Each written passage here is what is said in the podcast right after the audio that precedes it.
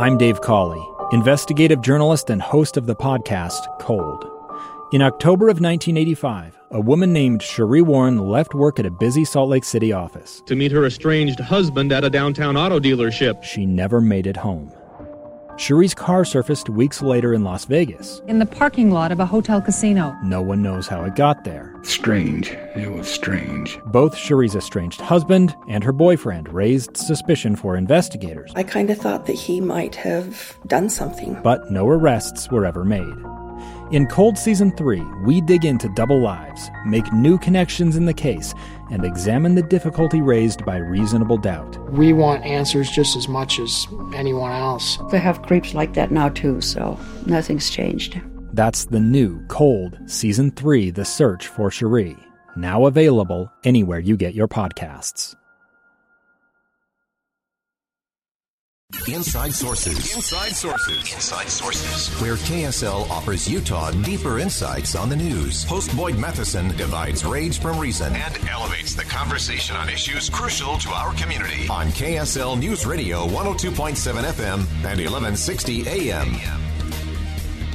In the era of 24 7 news cycles where everything is just at your fingertips, uh, just a quick or a click away, uh, it's often hard to really figure out your sources and to know that you're actually getting something that is on purpose, intentional, factual. Uh, and that becomes the, the great debate in terms of where do you go to get the right kind of information. We always love to highlight those who are doing it right, who are getting it right, and helping all of us make sure we understand what we're reading, where we're getting it, and most important, how we can have a different kind of conversation. Really pleased to be joining, uh, joined today by our friend Steve Hayes, the CEO, co-founder, and editor of the Dispatch. Steve, thanks for chiming in today. Hey, Boyd, how are you? Doing well, doing well. Great to have you back on the show, and uh, you guys at the Dis- at the Dispatch continue to uh, do it right in terms of getting that information as a, an outlet that has a point of view clearly, uh, and it's not just a what we're against point of view. Uh, it's really about getting the stories right and giving people the right kind of space. You've had some great success in that. Tell us what what is what is the response? What is it that seems to be resonating uh, that is causing your growth and more and more people to trust the dispatch as hey, here's a place I can go, get news that I can think about, that I can digest, and then I can have conversations about. Well, I mean, can, can I steal one of your lines? Um, one of the things we think we do, and one of the things we set out to do when we launched was divide rage from reason. And, it, you know, if people, we've been very clear about this from the very beginning. If people are coming just to have their views affirmed or just to find the latest thing that's going to make them outraged, that's going to, you know, get them peak angry, we're probably not the outlet. Um, that's not to say that we don't report on things that, that make me frustrated or even make me angry. Sometimes we do. But the goal of what we do is not to just surface that so we can get a lot of eyeballs on our on our work. What we're trying to do is provide context and understanding and depth. And we want people to come to the dispatch, whether it's it's our website, whether it's people who subscribe to our newsletters, even even our podcasts because they expect to get something different. There will be a conversation. We'll have several views represented, as you point out. I mean, we're we're center right. We're unapologetically center right. We say that. We announce it. We think it's important for reporters to be transparent about where they're coming from. Um, but but but just because we're center right, just because we come with views, doesn't mean that we don't uh, fail to challenge our assumptions. We challenge our assumptions, we challenge the assumptions of the readers, and we try to have sort of a 360 degree conversation about what's going on in the country with a heavy emphasis on explain, explanatory journalism. Yeah, and I, I love that. Uh, and it's something we all should think about with everything we read or everything we consume, whether it's a podcast, a radio show, or uh, a magazine. Uh, that you're that you're asking yourself about the context, the understanding, and the depth that is being provided. Uh, if you're there because of uh, some clickbaity uh, headline or something that's got your blood boiling, you have to check it to see if it takes you anywhere in terms of, of context, understanding, and depth. And uh, one of the things that I've been most impressed with, Steve, is as you've assembled this group and launched out on this uh, grand experiment, and which a lot of people said, no, it just won't work. Uh, you can't play in that space. But you've shown that uh, across the board, that even uh, CNN, of course, which announced that Jonah Goldberg will be joining uh, for his distinct conservative voice. you've you've become part of what happens on NBC. For some Sunday Meet the Press analysis. Uh, what is it that's just resonating that is getting really this broad brush? I think everything you do covers everything from the center left to the center right, and people who really want to think about things. Yeah, I, I think that's the key to it. Is people who come and they want to think about things. They want an understanding of, of what's going on. You know, I just spent a couple of days with my parents. Um, uh, who are down in, in Southwest Florida, and we chatted about the news, we chatted about the dispatch, we chatted about everything that's going on. And one of the things, you know, I use them as my sort of mini focus group for a lot of this stuff. And they say, you know, we read the newspapers, and half the time we don't know what's going on. And I can assure you it's not because they fail to pay attention. They're paying attention a lot. Yeah. But so much of what happens, especially with news coming out of Washington, is filled with jargon and it's you know meant to provoke rather than inform. And that's just not how we approach the news. We we you know we as i said we will take strong positions. We've been very we were very critical of the of Joe Biden's botched Afghanistan withdrawal, for instance. We were very critical on the other side of, of January 6th and what we saw as Donald Trump's role in, in instigating that.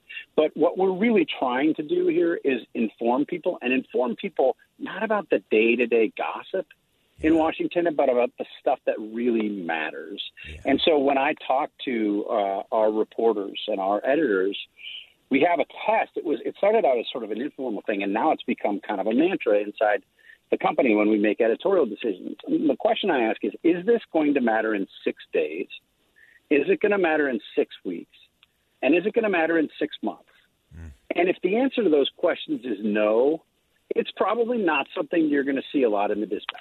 Yeah. We would rather take time to explore and investigate and report on and inform our, our readers and listeners on issues that really matter, that are sort of at the center of the discussions and the debates that we're having in the country. And so that's where we put our focus. That's where we put our time. That's where we put our resources. That's where we put our travel budgets uh, so that people are better informed on that. Uh, it's so important because I think a, a lot of sites out there are, are, only interested in what's relevant for the next six seconds, not not six days or six, even six hours.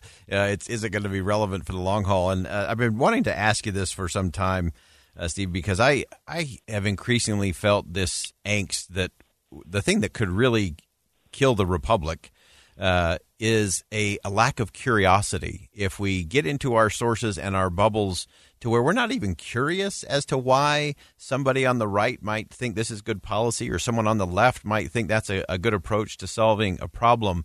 Uh, it seems to me that if we if we're always coming to these conversations or this consumption of, of news and information from a judgment perspective as opposed to a curiosity perspective, to me, that's sort of an underlying uh, threat, I think, to the republic. It's the first thing we look for when we are when we do our hiring. Are are the people that we're about to bring onto this team curious about the world around them? It is the most important thing, and we have to approach stories from that perspective. You know, there's a there's a book that, that we give to every new reporter at, at the Dispatch called Follow the Story, and it's written by a guy named James Stewart. He used to be sort of a front page writer for the Wall Street Journal. His politics are, are not mine. He's definitely more center left. I'm I'm certainly on the center right. But the way that he describes approaching journalism, the craft of journalism, is with questions. And you know, this is this book is 20 years old. It was a it was a textbook when I was in journalism school in New York City 20 plus years ago. And he says too many reporters, too many people get into journalism because they think they have all the answers and they want to share them with the world. And his approach is fundamentally the opposite. Our job is to ask questions and to ask as many questions as we can from as many different points of view as we possibly can. and then provide the answers and try to inform people that way. Yeah. And that doesn't mean, I mean, you know me well enough, Boyd, to, to know like that doesn't mean I shy away from ending ending up making judgments or having opinions. I have strong opinions sometimes. I believe in less government. I believe in America's founding. I believe in those principles. I believe in them strongly. But it, it, that shouldn't prevent me from asking questions around those things and trying to better inform people based on based on my assumptions. Which, as I said, you know, I want to test regularly. Yeah, so so important, so vital. And uh, if you're just joining us, we got Steve Hayes on the line from the Dispatch. If you haven't uh, added this to your regular reading, whether that's getting on with a newsletter, they have live events coming up. Uh, understand you got a new uh, Dispatch book club and podcast. You got new community features. Uh, give us just a, a quick snapshot uh, into what is ahead now that this community has begun to form and that people from all walks of life. This is not just an inside the Beltway thing. This is for everybody across the country. Uh, what do you have uh, coming up in the in the next uh, months ahead? Yeah, exactly. It, it's designed for people who are not inside the Beltway. We think there are plenty of publications that where reporters talk to other reporters and everybody's in the same. You know, they go out to the same restaurants and go. To, we're writing for people outside the Beltway.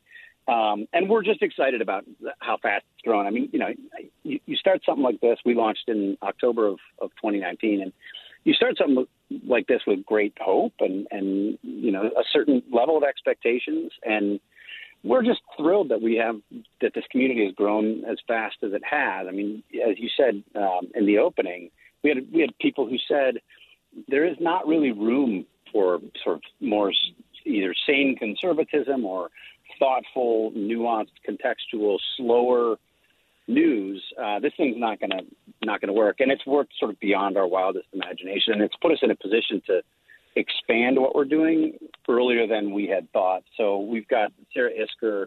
um, who's one of our, our main writers. She hosts the Dispatch podcast. She was Jeff Sessions. Um, spokesman at the Department of Justice in the Trump administration, um, and is now an ABC News contributor. People might see her on This Week with ABC News if you have folks who watch that Sunday morning show. And she's launching a, a books podcast. Uh, we're going to kick it off next next month. It's going to be a book a month, and you know some books about politics and policy. But one of her sections that she wants to do, she's sort of broken the year down in into quarters, is about how we think. So what it mm-hmm. means to be a human. How do we think? How do we approach these kinds of issues, and how can we better understand one another? Um, so we're doing that. We're we're, we're going to be launching a new website that has. We want to create a place for people who want to have these kinds of discussions in a civil and thoughtful way, um, and don't have to go to Facebook where they're going to be bombarded with people calling them names, or Twitter where you know everybody's shouting at one another. Sort of sewage dumps of social media. We've just kind of had enough with them, and we honestly, by accident, developed this very, very thoughtful community of dispatch members who certainly don't agree on everything, but manage to, most of the time, have civil conversations. Yeah. You know, they talk to one another in our comments, and people learn from one another. And then at the end of the conversation, they thank one another for yeah, radical pain and like, you know, it's it's pretty amazing. And I, you know, everybody keeps telling me that's going to go away at some point. I refuse to believe it. I mean, yeah. I think it's there until it, it's not. So yeah, so so we're excited about that. Uh, fantastic, Steve Hayes, the CEO, co-founder, and editor of the Dispatch, one of the great thinkers. And if you haven't checked out the Dispatch, uh, it is my go-to inside source for rational, reasonable thinking and thinking that will keep you curious and get you to a better space. We're going to step aside for a quick commercial break. Much more to come on Inside Sources. Stay with us. Two years ago, Americans watched in horror as a crisis unfolded at the Kabul airport. There's desperation and anguish. More than 80,000 Afghans have since arrived in America, but this story is still unfolding. I'm Andrea Martin. In my new podcast, Stranger Becomes Neighbor, we'll find out what happens to these new arrivals in our communities. Who would help our newest neighbors? Follow us at kslpodcast.com, Apple Podcasts, or anywhere else you listen.